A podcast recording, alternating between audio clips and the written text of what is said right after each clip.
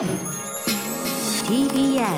Podcast TBS ラジオ Meet Up 笹川ゆりと岩瀬大輔がお送りしています。本日のお客様です。株式会社ミクシー取締役ファウンダー笠原健二さんです。よろしくお願いします。よろしくお願いします。よろしくお願いいたします。まあ、ミクシーを立ち上げられた笠原さんですけど今の肩書きって取締役ファウンダーということですがこれってちょっとどんな役職なんですかね？まあそうですね。その、はい、そんなに深い意味はないんですけどまあもともと会長っていう時期もあったんですけど、ええ、まあなんかちょっと偉偉そうだしあのちょっと高齢の感じかなみたいなのがあったんで若返りを図りましてというかまあ若返りになってるのかも怪しいんですけど まあでも役割はそんな変わってなくてこう、まあ、一役員として、はい、あの、まあ、会社経営まあ、携わりつつ、うん直接的にはこうミテネとかロミとかの、まあ、事業責任者でもあって、まあ、それをこう伸ばしていくことで、まあ、会社にも貢献していきたいっていうのが、はい、ミッションというか。本当にあの先週もですね笠原さん哲学しかりあの謙虚さが爆発していたわけなんですが ちょっと今週もあのもうちょっと人となりについて掘っていけたらなと思っております、はい、どこからいきますか、ね、そうですね。やっぱりあの笠原さんご両親の影響を強く受けられたと伺ってるんですがあのご両親どんな方だったのか教えていただいていいですか？はい。まあ、父親は、まあ、大学のこう理系の先生やっててで母親は、まあ、ピアニストというか、はい、あの、まあ、ピアノを弾く人ですと。で、まあ、本当2人ともこう深夜だったり、まあ、土日も含めてなんかずっと 自分の好きなことやってるみたいな感じだったんで、まあ、仕事ってこういう感じなんだなみたいな,、なんか好きなことをこうとことんなんか突き詰めていくし、まあ、講師境なくやっていくっていうのが、はい、なんかこうスタンダードなものとして受け受け止めたって感じはあります。なるほど、はい、え小学校中学校の時どんな子供だったんですか？一応なんか部活は水泳部にいたりとかして、はい、はい、あのまあ、中学校水泳部なかったんですよ。はい、でこう通ってたあのスイミングスクールで、うん、まあ、結構何人か行ってたんですけど、うん、そこの、まあ、仲間45人ぐらいとあの水泳部ないよねと、まあ、だったらこう校長先生に手紙を出したらいいんじゃないかって話になってでみんなで、あまあ、そこは手紙に書いたのは自分だったんですけど、はい、あのまあ、でも書いて出してでしたらあの中学校上がる時に水泳部作ってくれたんでで、まあ、一種のこうなんか、まあ、企業体験とは言わないですけどそうですよね。ゼロ一というか、うん、ないものを作った原体験、ね、そうなんですよね。作ったらすごい楽しいしなんかうんそれはすごいいい経験でしたね。はい、でもあの大阪の名門北野高校から東京大学に進学なさって、まあ、当時あの東京大学に在籍なさってる時は将来の自分の像とかって見えてたんですか？まああのやっぱ途中から見えなくなったんですよね。そのうん。まあ、そもそもその水泳やってて大学大学に入っても水泳部いたんですけど、あのまあ、途中でちょっとしんどくなっちゃってやめちゃって、うん、でやめたらこう今やりたいことも見つからないみたいな、だから今やりたい今やりたいことがまずわからないのと、将来やりたいことはもっとわからないっていう状況になっちゃって、まあ、その2年生ぐらいの時は本当一番悶々としてましたし、まあ、先週会社として辛かった時期なんですかって話もありましたけどやっぱ自分として何やればゴールに近づくかっていうのが、まあ、見えない時期っていうのはなんかしんどいなっていうのはありますね。でもそんな笠原さんだから12年生からバリバリインターネットやってたとかもう最初から授業行かず起業だって、うん、もしかしたらあのホリエモンさんとか多分そういうイメージがあるんですけど笠原さんはじゃあ12年の頃は普通に部活行ってあの、ね、授業出てみたいな感じだったんですか？まあ一応そうですね。はい。インターネットとか触り始めたのはいつですか？あのまあ大学3年生になってあのゼミに入ったんですね、はい、でそこのゼミが結構多分先生の趣味もあってなんかマイクロソフトとかアップルとか、まあ、インテルとかデルとかなんかそういう会社のケーススタディがすごく多いゼミで、はい、まあ、あとゲーム系も多かったんですけど、で、まあ、やってるうちにどんどん面白くなってきたというか、うん、まあマイクロソフトもアップルもこう自分たちと変わらない年代の人たちが作った会社なんだけれども、はい、でガレージから作った会社なんだがもう世界的な大きな会社になってきていて、でまだまだ大きくなってきそうだし、まあ、その企業ストーリーっていうのがとにかく面白いなと思ったのと、まあ、一方でなんか OS 間の競争がどうとかブラウザ間の競争がどうとか、はい、CPU がどうとかって言われてもこうパソコンも当時あんまり使ってなかったんですよ。はい、のでなんか意味がわからなくないことが多くてそ,、ね、そこでなんかパソコン買い出したみたいなのが、はい、あのインターネットの入り口というか、うん、はい。今あのゆりさんね笠原さんさらっと言われたんですけど、はい、そういうのを授業で学んだからといってあの同い年ぐらいの人がやってるから俺もやろうっていう自分ごとにしてアクションにつなげる人ほとんどいないと思うんですよ。だからあのあの時代にやってみようって思ったこと自体すごいなって思いました。そういう意味では笠原さんのミートアップっていうか割と転換点この経営戦略のゼミに入ったことも結構影響してね、まあ、もちろんはい大きいですし。で、まあ、そこで当時のそのパソコン産業というか、そのマイクロソフトアップル的なところへの魅力もそうですし、まあ、そこからのこうネット産業っていうのが出始めてるっていうのがやっぱその新聞雑誌とかもこう読む機会増えていく中、はい、まあ、感じることができてでネット産業であれば学生の自分でもまあチャレンジできるんじゃないかってところを思ってたんですけどね。それであの当時のインターネットのコミュニティみたいのにも出入りを始めるんですか？まああの順番としてはそのそこでこうファインドジョブ、まあ、求人サイトがい。けるんじゃないかってことを考えて、はい、で、まあ、それまでこう今やりたいこともなければ将来やりたいこともない状況から、まあ、突然そういうインターネットがいけるんじゃないか、うん、で、まあ、かつ求人サイトがいけるんじゃないかっていう、まあ、自分としてこう道が見えたので、うん、まあ、そこにこ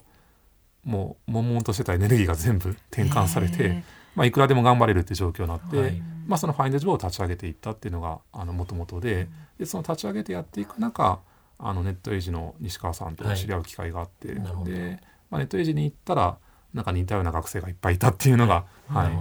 い、え就職活動はしなかったんですか？ちょろっとやったんですけど結構ファインドジョブが順調に育ってたこともあったんで、はい、なんかもうちょっとこれやりたいなっていう気持ちになってしまって、うん、まあ大学はちょっと1年ぐらい留年しようと、うん、で、まあ、その間あのこれを伸ばすことを頑張ろうって思ってなるほど、はい、ファインドジョブは、えっと、スタートしたのは何年だったんですか？97年の11月ですかね。なるほど、はい、え最初自分でプログラミングを覚えて自分で作ったんですか？まあ、ホームページは自分で作ってました、はい、でプログラムはあの途中途中ちょっと人で借りつつ、はい、で途中からネットエイジのあのインターンの人に手伝ってもらいつつ、でその後覚えてたって感じです。でその97年11月に始められて、うん、でえっと、僕ら卒業98年3月なんですけど、はい、えー、延長してそうです、ね、で、はい、99年にファインドジョブ法人化されて、はい、そうですね。えでまあそれがまずそれなりにうまくいくわけですよね。そうですね、まあ、結構売買成長ぐらいずっとしていて、はいまあ、割と利益も出しやすいモデルなのでうん、でまあ、そこで、はい、やっていきつつで途中まあオークションサービスをそうですね法人化した年にやってみたんですけど、まあ、それは本当同時期にヤフオクが立ち上がってきてでもう本当ポータルポータルサイトの威力と、うん、まあ、あとネットワーク外部性みたいなその、まあ、どんどんこう人が集まってあのオークション出品する人がいて盛り上がっていくみたいな、まあ、そこをまざまざと見せつけられて。あの途中で撤退するってこともやってました。はいうん、でそれから、えー、ミクシーソーシャルネットワークサービスのミクシー発表されるのが2004年なんですがどういうふうにミクシーをあの作る流れになったんですか？そうですね。そのうんなので、まあ、その Find Job やってて、まあ、オークションがうまくいかなくてでやっぱりこうネット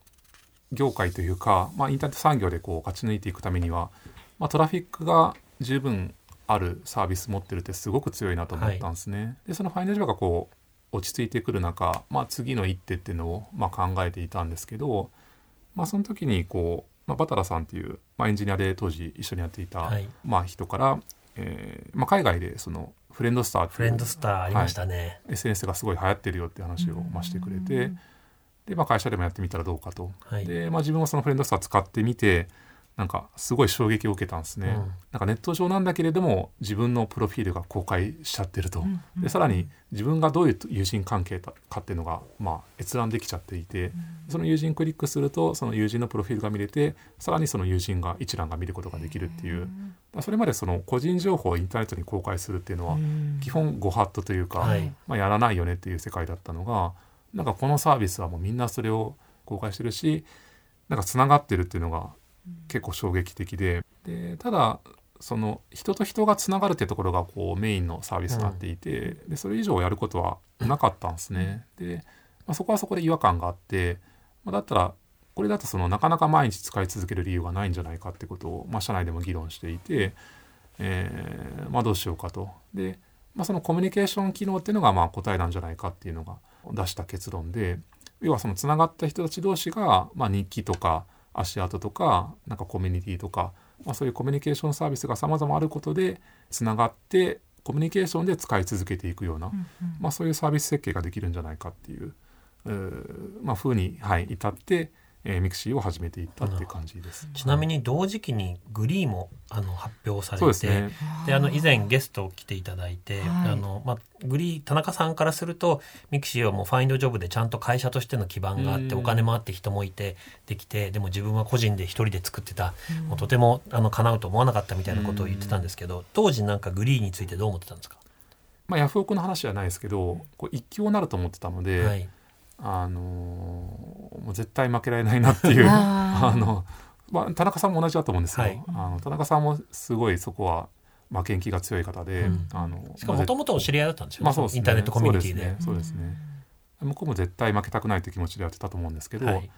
なんで結構バチバチに あのそこはなってたと思います、はい、でもすごくいいライバルだったと思っていて、はいなんかやっぱグリーがあったからこそミクシーもすごい真剣に伸ばすことを一生懸命考えていいサービス作っていきましたし、はい、はい、まあ、グリーンも同じくそうだと思うんですけど、うん、懐かしいですあの頃が。バチバチな時期があったんですね、はい、高め合うというね、はい、なるほど、あの先ほどからちょっと西川さんという名前がたくさん出てきてるんですけど、あの西川さんという方は、えっと笠原さんにとってのやっぱりターニングポイントにもなった方ですごく有名な方なんですね。そうですね。もともと岩瀬さんと出会ったのもまあ西川さん介して、はい、はい、ってましたし、ネットエイジという、まあインターネットその第一世代の会社をやられていて、まあいろんな会社インキュベーションみたいな感じですかね、ね、いろんな新しい事業を作っていく会社で、でも何よりあの僕いろんな人からやっぱり西川さんの名前聞いたのはその笠原さんとかあのグリーンの田中さんとか、はい、えー、そういう方々が学生の頃からですか？ですね、みんなインターンだとか、うん、まあ、インターネット好きな人たちがみんな西川さんのところに集まっていたみたいな感じですよね。もともとそのなんかアメリカのネットビジネスをこう研究してレポートするみたいなはい、なんかそういう活動もしてたんですねネットエイジが。であとまあ自分たちでこう消費者向けのサービスを作りたいってことを言っていて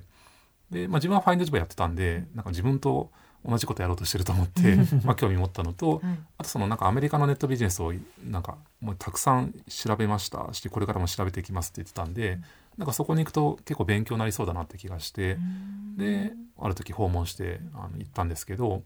そしたら行ったらなんか同じような考えの学生が多分いっぱい集まってきていてここに行けばなんかネットビジネス詳しくなるに違いないと思った学生。でそれがまあグリーンの田中さんだったり、まあ、メルカリの山田さんとかも当時いたんですけど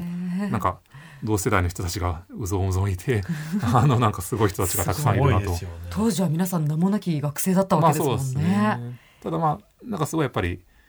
なんつうのかこう勢いがあるというかあのやる気があるというかそこは人一倍ある人たちが集まってたんで、まあ、すごい空間だなと。一応あとネットイジの中にあの松山大河さんっていう、ああまた出た松山大河さん 今もイーストベンチャーズですごい活躍されてますけど、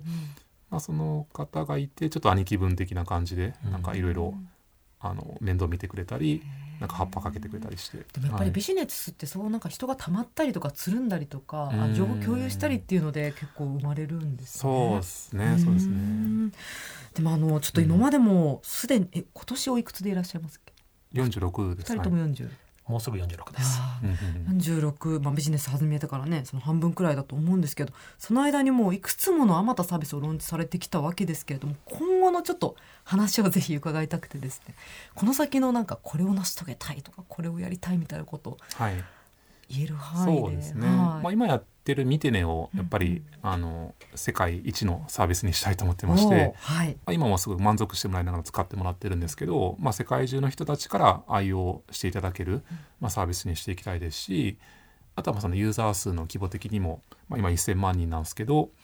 まあ、1億人ぐらいはいけるんじゃないかと思っていて、まあ、世界に広げることに成功すればやっぱりそれぐらいいけると思っているので。なんか自分が作ったサービスが全然違う国の人たちに使われてるってどういう感覚なんですか？いやすごい嬉しいですね。嬉しいですよ、はい、たまらないもんがあって、はい、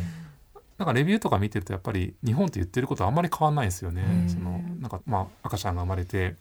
あなんなら今コロナでなかなか合わせることができないんだけれども、うん、まあ、見てねを現地ではファミリーアルバムって名前でやってるんですけど、うん、そのファミリーアルバムを介してもうリアルタイムに見せることができて本当に嬉しいわってこと言ってくれたり、うん、ま